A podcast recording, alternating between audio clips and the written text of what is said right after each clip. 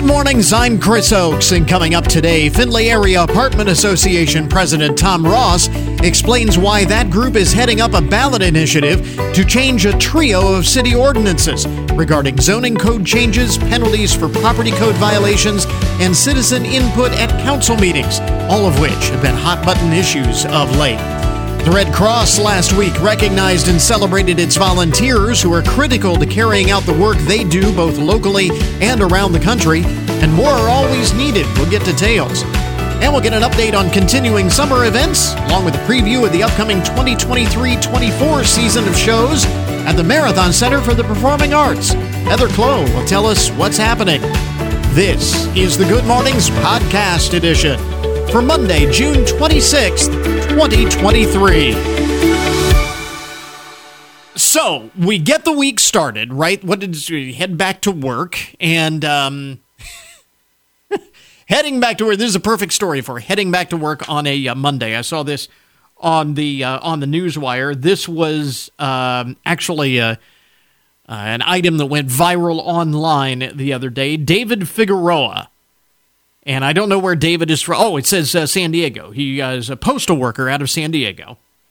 And uh, he posted online, and this went viral, that he has found, and this may be some uh, advice for married folk out there, particularly married guys, is that he found that the state of his lunches, which are lovingly prepared by his wife every day, is a nonverbal barometer of the state of their relationship. Mr. Figueroa uh, gives a quirky insight into his married life, um, posting humorous and candid videos to the video sharing app TikTok, where he revealed how his wife's mood and her feelings about their recent interactions directly impact the content and quality of the lunch that she packs for him. Uh, for example, in, in the first video, he said his he noted noticed that his wife's feelings toward him the previous day directly influenced the quality of his packed lunch the next day. Um, the night before, he was tossing and turning, affecting uh, affecting his wife's sleep, and so the next day she gives me both butt ends of the bread, barely any meat, no cheese, a squirt of something, and barely any mayonnaise. uh, he posted this with a mix of humor and disappointment. Um, and then the uh, the sequel was a little bit better. He uh, showcased how a fantastic weekend with his wife led to a remarkable improvement in his lunch. He said he treated his wife to a date, after which he discovered a delightfully loaded lunchbox. The moral of the story um, make sure that you treat your partner well. Uh, I would suggest that perhaps the moral of the story is start packing your own dang lunch. You know what I mean? that may be an even better piece of advice. Start packing your own dang lunch. Uh, let's see. What else is going on in the uh, uh, first things you need to know this morning? The most interesting and buzzworthy stories of the day. 4th of July, right around the corner now. It is uh, a week from tomorrow. Which American favorite wins? Speaking of food, which American favorite wins the 4th of July uh, All American barbecue? Is it hot dogs or hamburgers on the grill? Uh, Instacart data on these iconic American foods finds that hot dogs are actually more popular in 30 American states. State by state breakdown 30 states prefer hot dogs. However, the entire Pacific Northwest prefers burgers. Uh, Washington, Oregon, uh, and also Florida uh, has a preference for burgers among the 20 states that prefer patties. Plenty of Americans, though it says, enjoy both. Uh, items likely to be purchased in the same cart as hot dog uh, as, as, hot dogs include hot dog buns, uh, of course, hamburger buns, um, bratwurst, canned chili, and beef patties. So those are uh, some of the most um, purchased items round about the 4th of July. Relish sales, also interestingly, increased by 79% for the week of July 4th. And they theorize that that's because people already have the other condiments, ketchup, mayo, mustard, at home, but we don't typically buy relish unless we're doing something special. Apparently, this is a special condiment for many of us. Um, and of course, there are plenty of people who like both hot dogs and hamburgers, and those who uh, do brats and other things uh, on the uh, on the grill. So there you go. The uh, the latest um, breakdown of the eternal question of which is more popular, burgers, uh, burgers or dogs. Um, speaking of going grocery shopping, this is kind of interesting. A study actually out of Sweden, but it holds true globally. They say if you are looking to save money, the thing that I love about July 4th is that everything goes on sale which is uh, which is great. Whether or not you are having a party at your place, you can stock up on things, especially like the non-perishable things. I love it when like drinks go on sale uh, because you can stock up and get through the entire rest of the summer and not have to buy anything. Anyway, uh, if you save money on uh, by choosing discounts from your grocery store flyers for the Fourth of July or whenever, you may be purchasing more unhealthy foods than you should. Uh, this study finds that the majority of grocery store ads feature foods that go against recommended dietary guidelines, which I think is the first thing we're thinking about when we are planning our 4th of July barbecue, right? Our 4th of July get together. What's healthy? What's healthy? In an analysis about 30,000 products, high sugar foods and drinks were advertised the most uh, the ones that uh, go on sale the most. Two thirds of these grocery flyers contain unhealthy or essentially unhealthy foods. Some food chains even tend to promote more unhealthy foods in areas with poorer socioeconomic conditions. The uh, head researcher of this study, Monica Hunsberger, emphasized the importance of designing food environments that make healthy decision making easier for consumers. So, true spirit of taking the fun out of everything. There you go. And a couple of other items here among the first things you need to know this morning. Kind of a weird news story. I don't know if you heard about this. A hangar at the Johnson Space Center in Houston uh, is has begun a one year residency for four non astronauts. This began on Sunday. Um, it is they have created a setting designed to stim to uh, simulate life on Mars, and they've got four non astronauts who will spend one year in residency in this hangar at the Johnson Space Center that has been designed to simulate life on Mars. NASA says the goal is to examine the potential physical and mental effects of arriving on and then living uh, living in the uh, environment of the red planet for at least a year, because that's what you keep talking about, not just going to Mars, but staying there, colonizing the red planet. And so they want to find out what the physical and mental effects of that are. I don't know how they can test the physical effects uh, of being in a uh, very different gravitational environment, but the crew consists of two men and two women. They were selected among applicants that NASA recruited when the experiment was first announced two years ago. And I'm thinking, this is how uh, scary movies uh, start, you know?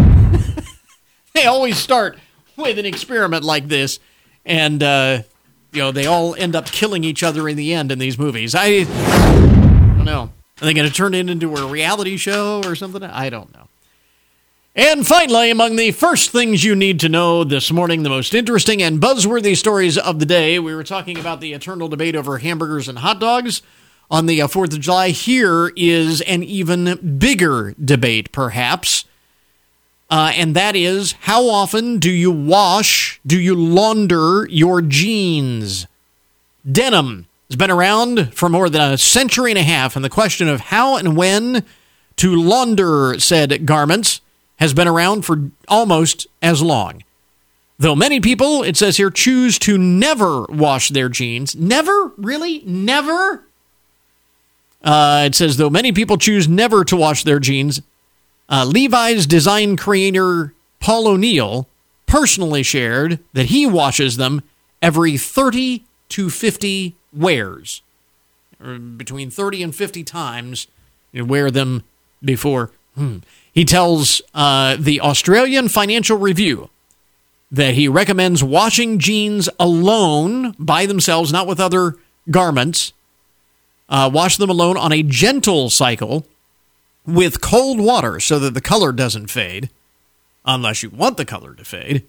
But these days you can buy pre faded jeans, so you don't need to fade the color. So the color doesn't fade. You wash them in cold and hang them outside to dry, never tumble dry.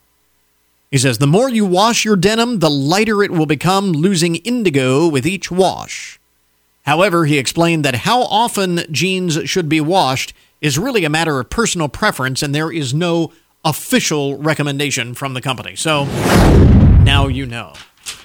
I don't know. Every I have a very simple uh, method for determining when it's time to wash my jeans. When do they start smelling? I mean, that's when have you done enough in your jeans? Uh, you know, worn them enough times that it's you kind of know. You know, it's time to wash them. But I'm, but yeah, I don't uh, wash them every them. I don't think many people do. I don't know. It is the uh, eternal debate you can discuss amongst yourselves. There you go. Uh, that is uh, some of the f- most interesting and buzzworthy stories.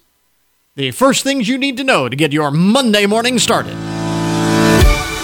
WFIN News, I'm Matt Demchek. Your WTOL 11 weather. Showers and storms possible today, a high in the mid 70s, a chance of showers and storms tonight, low in the mid 60s.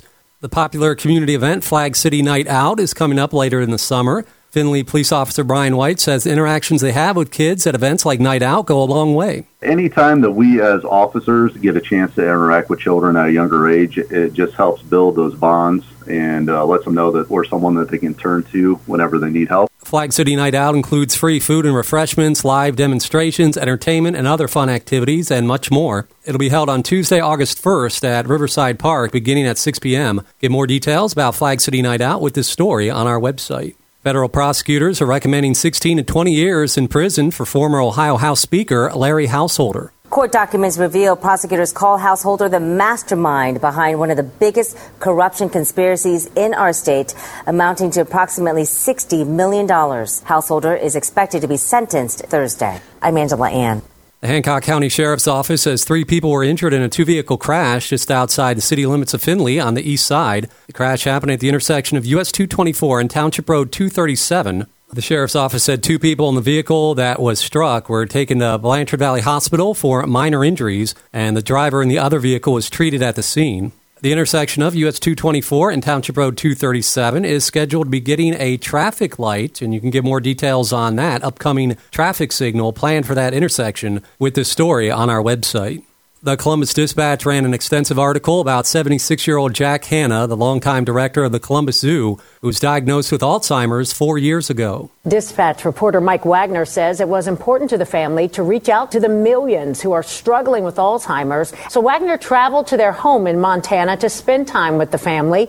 He says it was tough to take in because the Jack Hanna the world used to know is gone. They were courageous and brave in sharing their story with the public and not being afraid to talk about the tough things. But the family wants the world to know there are still times of joy. I'm Yolanda Harris. And of course, you can always get more news online anytime at WFIN.com.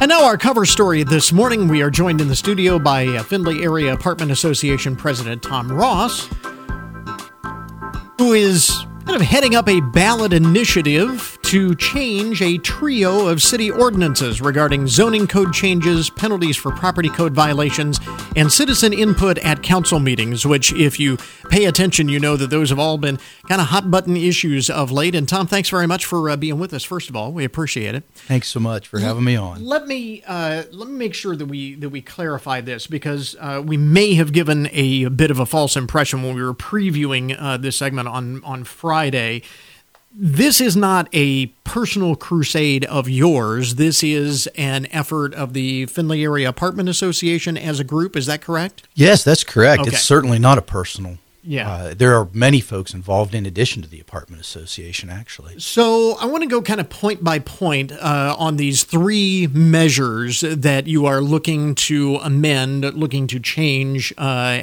the the city ordinances. The first, uh, with respect to zoning code changes, and this is maybe uh, the most dramatic change of the three that you are looking to make. Explain what change you want to make on, uh, with respect to this. Yes, sir.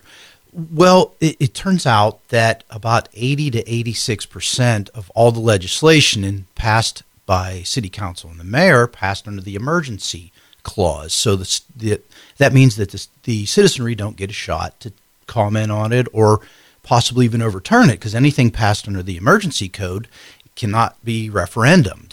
So, uh, unfortunately, a lot of housing changes and zoning changes and building changes happen, and the citizenry doesn't even know it happened until they get some sort of code violation. So, the reason for this particular initiative is it isn't strictly for landlords; it affects all property owners. In fact, all these initiatives are for the community, not just the landlords, which was purported by the mayor in, in a uh, misstatement in the courier. These are these help all citizens.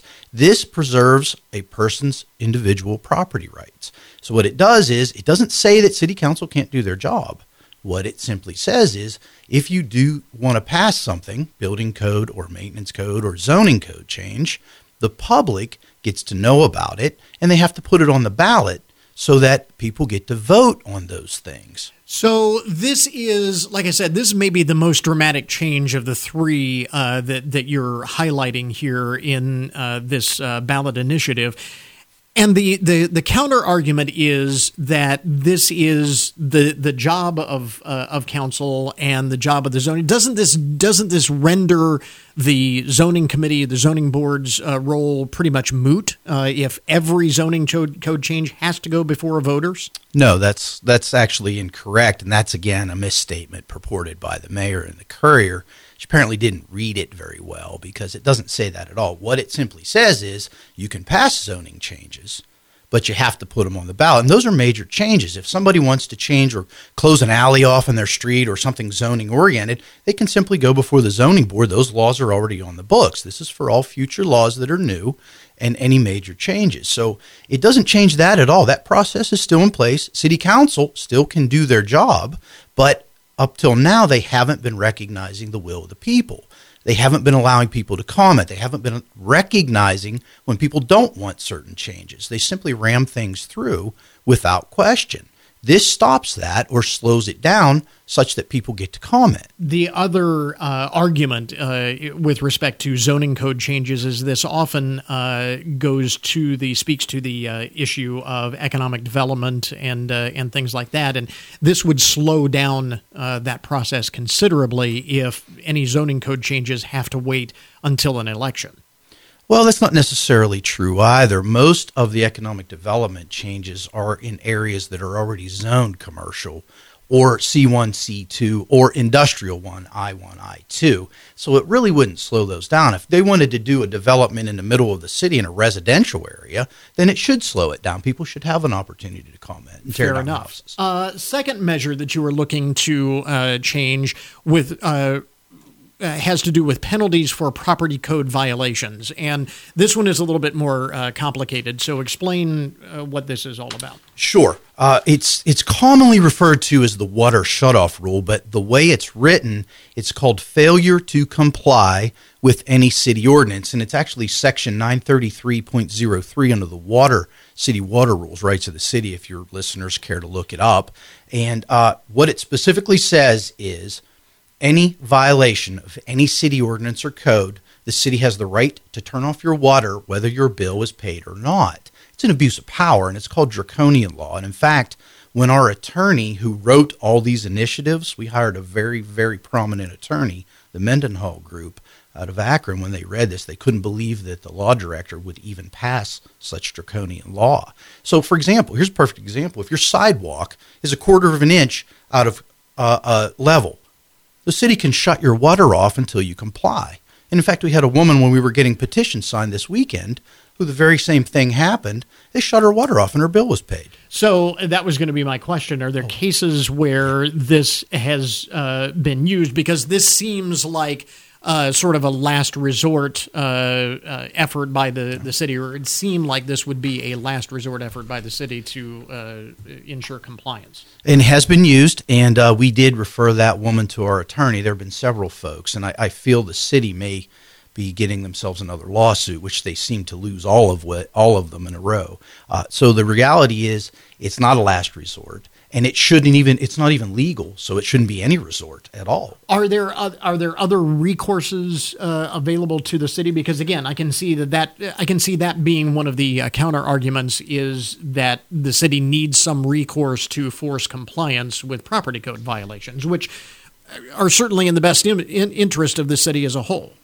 I understand. And yes, the city has many, many laws on the books uh, that they just simply don't enforce or don't enact. For example, the city, the former NEAT office, it's now under zoning code, has inspection ability and they can actually bring police officers along and issue citations. Uh, sometimes they abuse that power, which just happened with Matthias LaGuire. Again, but- not without uh, controversy of its own. So, yes, correct. Correct. Yes, sir. But the reality is the city has countless laws on the books to maintain a city proper. And in fact, there's a building and maintenance code that had all municipalities had to adopt. We adopted it in July of 2015. It's life safety codes. In other words, you can't you don't have rats running around your house. They the, sim- the city just simply doesn't enforce the ones that are on the books, and then they put something like this on that is draconian. It's it's an abuse of power. And uh, again, as it relates to the Findlay Area Apartment Association, one can certainly understand why this would be a concern to landlords. Sure. Obviously, because if your tenant does something that you can't control, Yeah. and the city decides they want to shut the homeowner's water off, or even the land, even the, the, the landlord's water, city has that power. Interesting. And uh, then the final point uh, has to do with citizen input uh, at council meetings, which just uh, in the uh, past uh, month or so uh, has become a, very uh, contentious uh, issue with respect to limiting the uh, amount of input that can be heard from citizens at council meetings. And again, this, as you were saying, relates back to the first point that we were talking about as well. Yes, sir, that's correct. So you have a, city council that's not listening to the people. You have a mayor who's what is reter- referred to commonly in the political world as a weak mayor, or sometimes would be called a puppet mayor, who doesn't isn't beholden to the citizenry. She's beholden to special interest groups. A weak council that doesn't listen to the people and back people up or represent the people, and a law director who clearly writes laws that aren't always in compliance with the law. Hence this water shutoff rule. So, and then when people want to complain about it, they go to city council and they're shut down because city council has the ability to arbitrarily select who can talk and who doesn't and how long they can talk. And so this uh, would remove that and basically It codifies it, Mr. Mr. Oakes. It codifies it. codifies the the ability of anyone who Yeah. wants to uh, to to speak. That does I, again. You mentioned that it does relate to the other 2 Mm-hmm. uh, uh, issues, uh, kind of broadly. But I wonder, is that particular provision more uh, an effort to generate broader support because that has uh, become something of an ire for a number of people with a number of different issues. It is true. There are many, many people when we're getting the petitions signed. Many, That's many people who people say, res- "Hey, man, that resonates with people Sure, more it does. anything. That third one. Sure. It, well, they all resonate. The the building and code ones and the zoning codes. There's a tremendous amount of activity out there right now. The city is rattling their saber, but this one resonates with people too. And are you in the process? So, kind of, uh, where are you with this ballot initiative? You're in the process of gathering signatures now. Yes, sir. So the process is quite simple. You have to have all initiatives drafted by an attorney, which we did. They're all legal and virtually unchallengeable in court. We got them all uh, drafted, and we have to go out and get enough signatures to get them on the ballot. Now, I want you to understand we have uh, uh, probably another dozen of these, which we're going to continue with initiatives for the next 20 years if we have to, to try to put the city, bring the city back into compliance with listening to the citizenry. So these become, uh, uh, if they get on the ballot this this term, great. If they don't, they'll be on the next ballot and the next ballot and the next ballot. We're not going away. We represent the, the community. We're trying to help the community have a voice, and right now they don't. So that actually was the answer to the next question. In the process of gathering signatures, what is your goal for this? Is whenever you can get the signatures, get it certified, and get it yes, on sir. the ballot. Yes, sir. So we we get them. Uh, it's uh, Th- I'm sorry. th- no, I was going to say this. This does seem. Um, I don't want to say a drastic measure, but this is. Um, I guess from in the minds of, of many, this could be seen as the uh, option of, of last resort. Are there other recourses, other uh, measures that you've uh, attempted uh, to uh, change these uh, ordinances? Yes, through- yes. We we have been trying to meet with the city for years. Uh, th- it really goes clear back to Tony Iriti. We've had a series of, I hate to use the term puppet mayors, but that's the political term, weak puppet mayors. It started with Tony Iriti, it went to Lydia Mihalik, and now, of course, this this mayor. And we have asked multiple times to sit down and meet. And some of the initiatives that they've released, or some of the, for example, the strategic plan, which attacks property rights, tax landlords, all those things we've attempted to meet with the city well ahead of anything coming out but they refuse to meet with us. They refuse to dialogue with us and they won't listen. We go to city council and we talk to them you've seen it in the paper. I've been in city council many times expressing our concerns with all of these draconian laws and they just refuse to listen. They don't listen to the will of the people We will have to leave it there for now, but again, we will continue to follow the uh, the story. Again, Tom Ross, uh, local uh, real estate agent, Findlay Area Apartment Association president. Thanks very much for dropping by. We thanks mr oakes love your show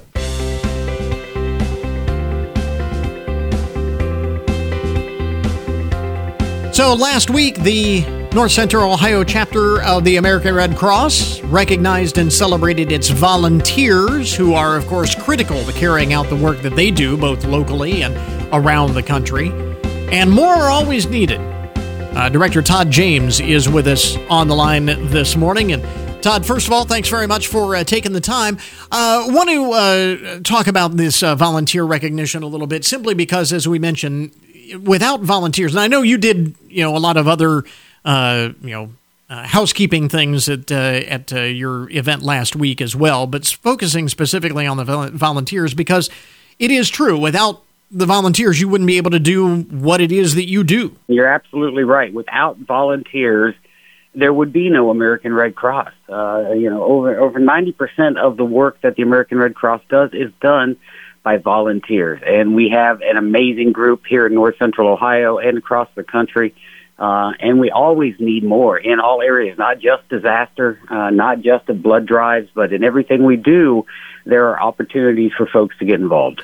In what ways? I mean, uh, talk a little bit about some of the things that volunteers uh, will will do for the American Red Cross. What you call on uh, these folks to to help you do. Sure. Well, I mean, when we talk about disaster and disaster response, you know, every as you know every aspect of it um, involves the need for volunteers from being there right after a disaster here locally, uh, a home fire or a storm, and making sure that those that have been affected have shelter and food and comfort. Uh, up to the bigger disasters, you know, the ones that that you uh, hear about in the news, and and folks come from across the country to help. Um, those are very specialized training because everybody that's out on one of those is focusing on a specific area, whether it might be working in a warehouse, driving a forklift, or if it's uh, you know making sure that everybody who's coming to help has a place to stay, and uh, of course the folks that are working in the shelter, the folks that are preparing thousands of meals a day. Um, all you know, it's volunteers that are doing that. Volunteers who are helping our military families and service members when we get a uh, an emergency communication request, and our Hero Care Network goes to work uh, verifying the information and getting the request off to uh, a service member's command wherever they are to help the family. Those are volunteers that are working and doing that work. And right down to helping out at a blood drive just by sitting at the welcoming table and getting folks registered as they come in or helping them in the canteen, giving them some juice and cookies afterwards to working a couple of hours a week in our office, helping us with our administrative duties and, and everything that goes on behind the scenes. Um, and that's that's just literally a few of the many many opportunities we have available. So when uh, so when folks uh, uh, can volunteer, they can sort of. Um, I guess steer that volunteer uh, that volu- there's volunteer hours to wherever they're most comfortable because I, I know that there will be some people you know, who are more comfortable uh, doing one aspect of those uh, those things that you mentioned, uh, Yep. maybe more than others. Yeah, very much so. I mean, the volunteer decides what they are going to do. Yeah. Um, I I think you know when I when I go out and I talk to folks, especially about being a disaster volunteer, that's that's one of the first things I, I try to clear up.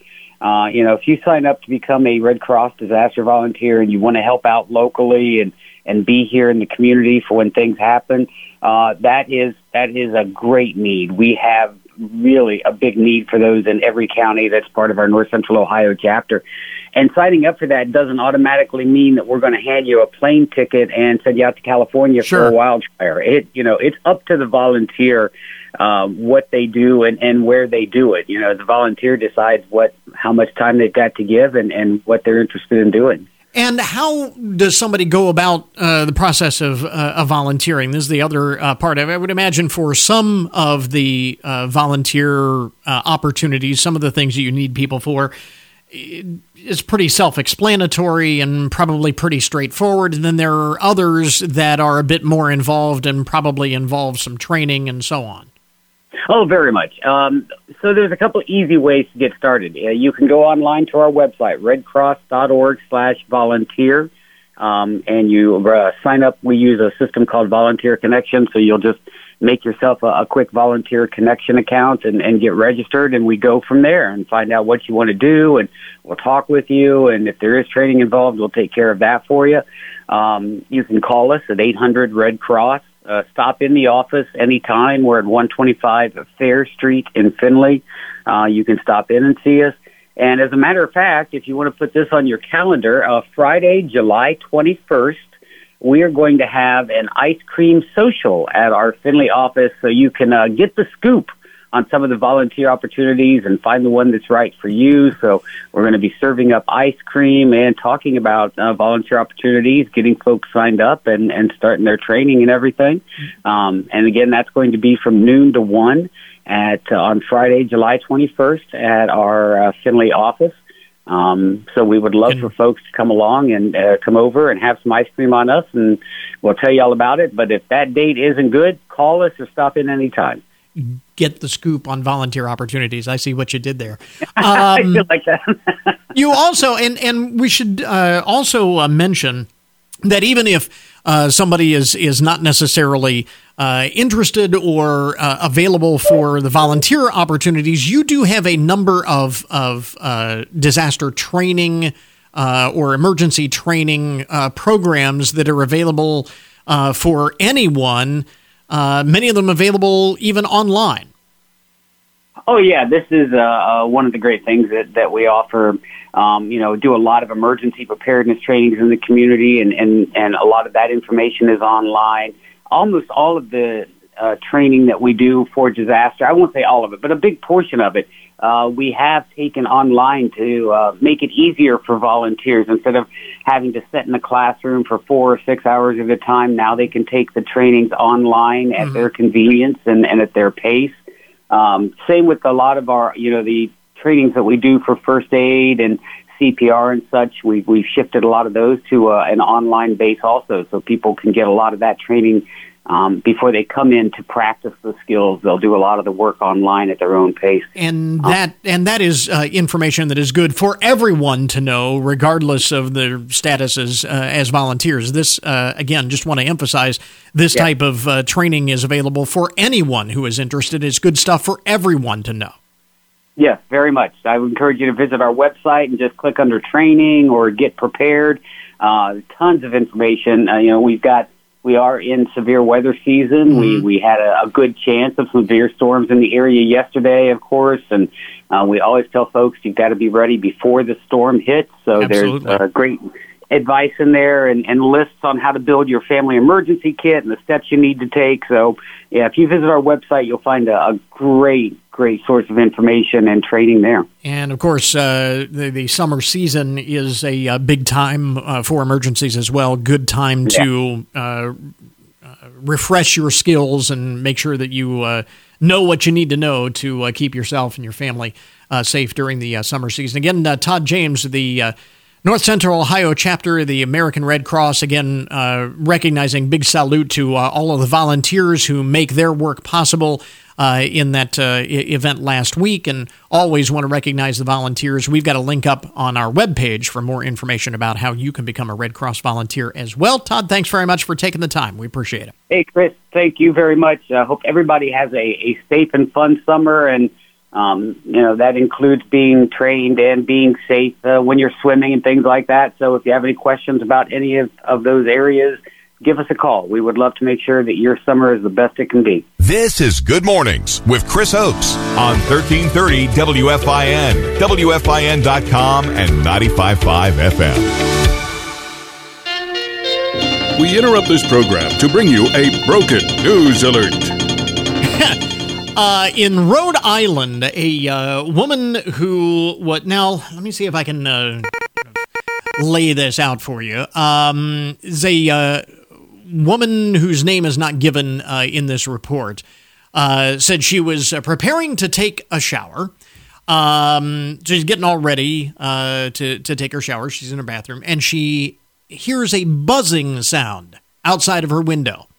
Uh, she throws on a robe, goes to investigate, and sees a drone hovering outside her bedroom window. Uh, it was kind of an electronic peeping Tom. Um, she then runs outside. once the uh, once she discovered the drone trying to peep inside of her of her window, she runs outside. The drone attempts to flee the scene, but hits a branch in a tree, which allowed the woman to grab the drone and throw it into her swimming pool. uh, peeping Tom, uh, whoever it was, uh, found his drone at the bottom of the pool uh, after she caught the device outside of her bedroom window. Uh, the uh, drone, she called police. The drone was traced to one Christopher Jones, who has been charged with video voyeurism. well, good for her. I didn't even know that was a, that was a thing, but I guess prevalence of drones these days do all kinds of improper things with them if you were so inclined, I suppose, but she got the last laugh. um, speaking of neighbor disputes, this actually was an online TikTok video. Uh, user Tiffany Mirage. Uh, Tiffany Mirage. I don't know if that's her real name. Uh, she's uh, posted a uh, video in which uh, two people can be seen using a chainsaw to chop off the top of a neighbor's fence. the video caption reads Our neighbor has taken our fence down without any papers. She has threatened our contractors and has caused chaos in the neighborhood. However, the woman destroying the fence seems to think that she is in the right. And uh, the reaction on TikTok has been divided. Um, the uh, the woman destroying the fence says it is actually too high and is preventing the plants in her yard from receiving sunlight. It's killing her plants. Neighbor's fence. Uh, this, by the way, is uh, in Toronto, and they actually have regulations on the permitted height of backyard fences. And it turns out the fence was at an illegal height, so the neighbor actually, in one level, is helping them out. Can you imagine? Uh, there, your neighbor takes a chainsaw to your fence. I don't know. I just thought that was weird.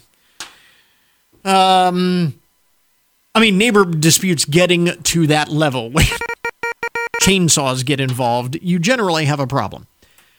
Uh, some of the uh, items from the international file of the broken news on this Monday morning. Christian Roberto Lopez Rodriguez. He lives in Spain and he has become something of a celebrity for, uh, I guess this was a competition recently, successfully ran 100 meters, which is a little longer than 100 yards. You know, you have the 100 meter dash. So he uh, completed the 100 meter dash in 12.2 seconds. all while wearing three inch heels. the 34 year old said it was not the first time he ran in high high heeled footwear. Uh, apparently, in Spain, there are races like this, and they have always gone well for me, he said. Video footage shows Mr. Rodriguez sprinting in a red jacket and black shorts and high heels uh, down the uh, down a paved road or 100 meters. He said, "I find it very challenging to be able to run in high heels at high speed." That's actually making pretty good time, uh, less than 13 seconds uh, in high heels. I know a few people who couldn't run 100, 100 meter dash in 13 seconds, not in high heels. So. Uh, a couple of other items here. Now, this is weird. Uh, the Art Moving Company. This is a prominent moving company based in Osaka, Japan.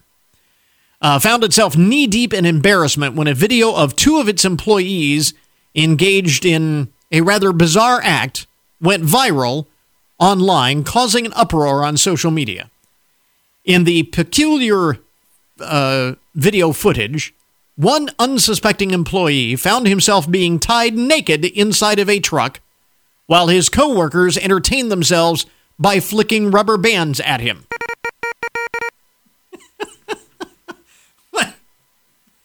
what? What are we, 12 now all of a sudden? Um, as news of this eyebrow raising spectacle spread like wildfire, the company had no choice but to issue a formal apology earlier this month, according to local news reports. Uh, the company says the video was actually taken in 2019, adding an extra la- layer of confusion to the mix.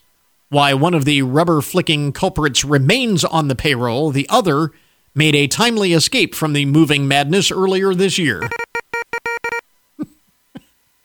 and is just now coming to light. In their apologetic statement, a moving company representative promised through uh, a thorough internal investigation and strict disciplinary action. Four years later.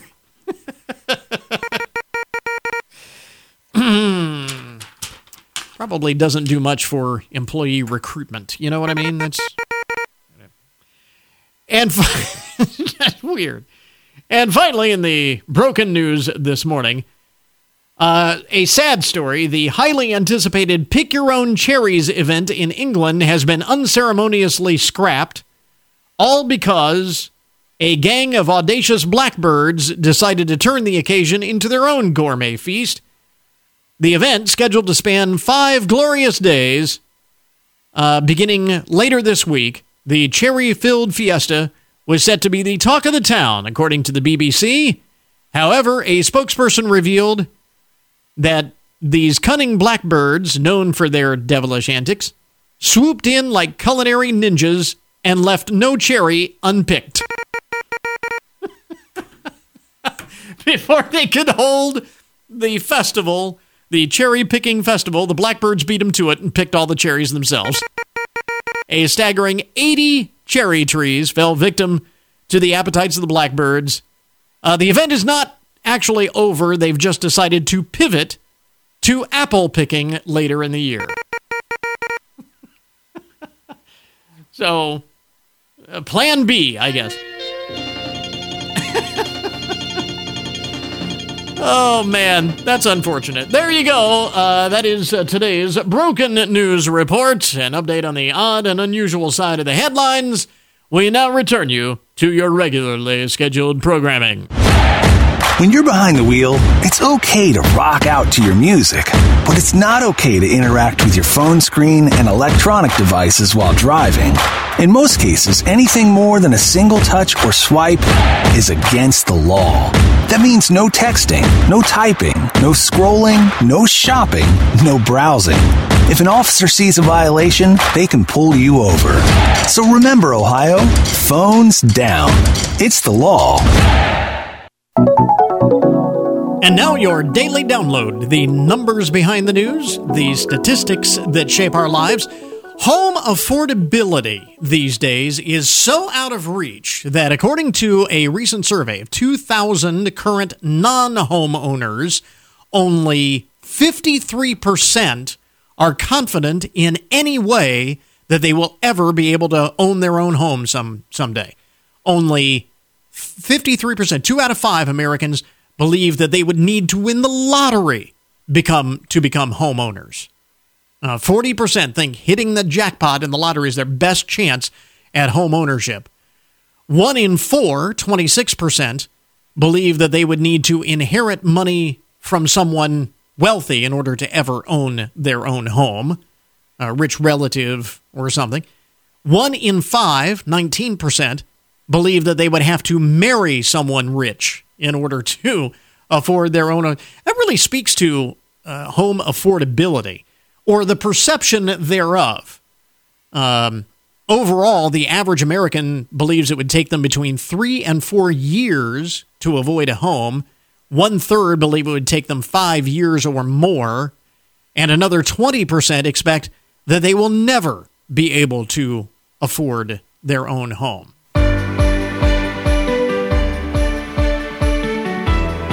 Joining us this morning with an update of uh, what's going on during the uh, month of July, the Marathon Center for the Performing Arts, along with a, a preview of the upcoming season of shows, Heather Clow, the MCPA. Heather, thanks very much for dropping by. Thank you. Good morning. Just recently announced the uh, the main stage series and uh, the the family series, uh, Live at Arms. All of these things uh, coming up, and I want to get to that in uh, in a moment because it is a terrific season. Uh, a couple of things that are ongoing uh, through the month of July we need to mention. Uh, Lunchtime Live and the Riverside Civic Concert Series Yeah, continues. so those are both in the park. Mhm. Um, lunchtime live is at the the Waterval Pavilion, and then the Riverside the Civic Band series is in the band shell, and they're free shows. Tuesdays at uh, one uh, starting at eleven thirty Okay. for lunchtime live, Okay. and then uh, Wednesday evenings for the Civic Band series. And uh, the uh, Findlay Civic Band is going to be performing this Wednesday. It's their uh, annual uh, pre Fourth of July uh, Yes. All American concert. I'll be there for that. So uh, hopefully everybody will stop by uh, for uh, that event. Also, uh, the food trucks continue. Yes, yep, we'll have them in July and August and hopefully September, weather permitting. Yep. And uh, a couple of, and those are Wednesdays, Wednesdays, right? the first Wednesday of the month, First just once a month. Yeah. Uh, and then a, uh couple of uh, of camp things uh, coming up. Uh, performing arts camp uh, later. Uh, well, I guess here just a couple of weeks. Yeah, not too far away. It's almost July. Yeah, hard to believe. And uh, the Youth Theater Academy uh, right after that. Yes, those are the two camps that we do in the summer. That's really exciting. Are there still uh, can folks still sign up for, for the those? older kids? You can. The older kid, the younger kids is filled up.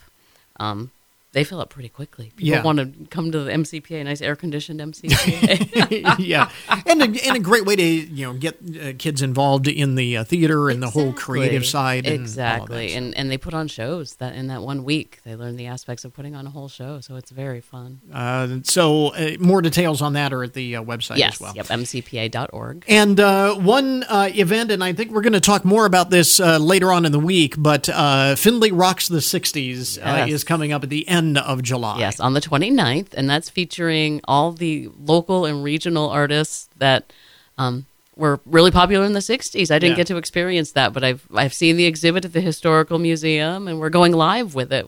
It'll be like a trip back in time. It will Gonna be, absolutely, and lot of fun. uh, Reg Routson is working hard to, to get all the, the players together. Well, again, that has been uh, sort of an ongoing exhibit at the Hancock Historical Museum that I know a lot of folks have, have really enjoyed. So the chance to you know bring it to the stage and Exactly. uh, uh, all of that. and tickets are going fast for that. That's a popular one. So uh, sooner rather than later to, uh, to get in. That is uh, on the uh, main stage.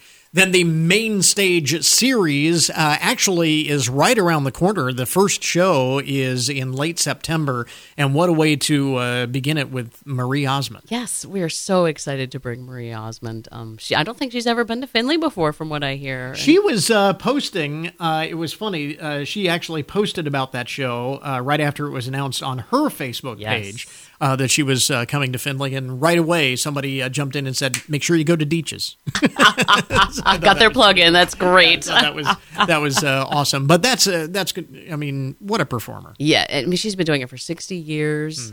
Um, you know, doing a little research around getting ready to announce the show. And like, Paper Roses, she was the youngest country artist ever debut that yeah, high. I, I mean, you talk 60 years, and, and it doesn't seem like she's that old, but she's not because she started when she, right, was she incredibly young. 13, yeah, unbelievable. Yeah. And, you know, I grew up watching the Donnie and Marie show. Sure, absolutely. She's been on Broadway. She's done everything. Yeah.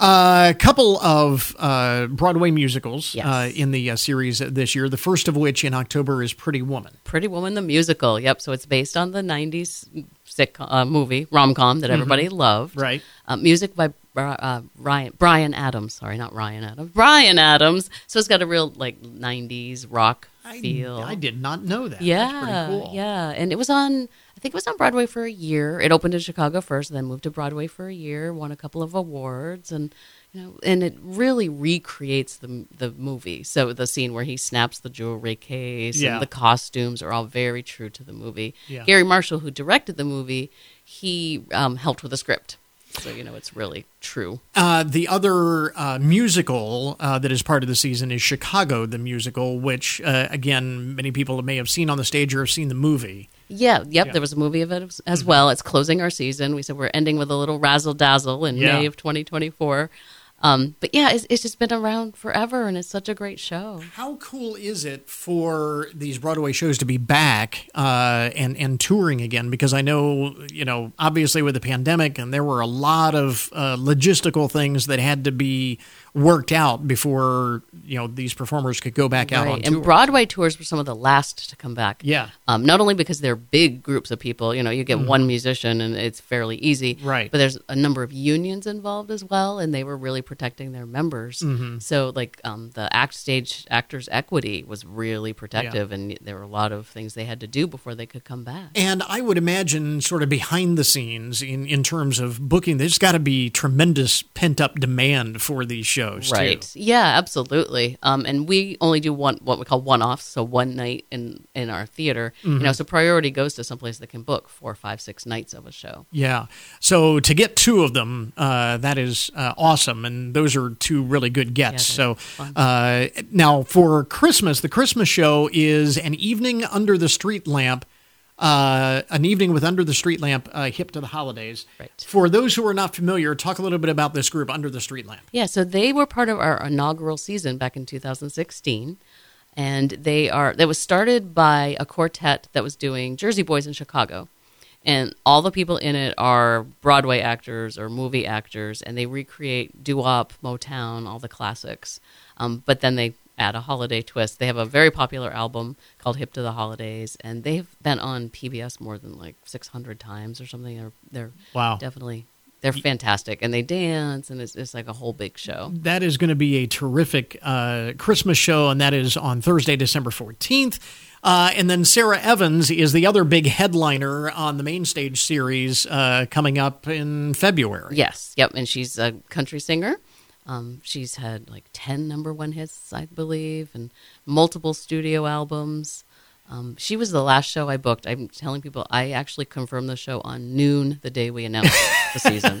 It was Well, a remember- little stressful. I remember the last time we had you here, we were kind of previewing this this announcement, and you had mentioned that there was one that Yeah, still one had yet to be yeah. inked, and I was going to ask which one that yep, was. it So- was Sara. she gave me a few gray hairs, but we got it. Now, uh, tickets for the main stage series actually go on sale today. tomorrow. right? So right, well, the, right now they're on sale to donors. Okay.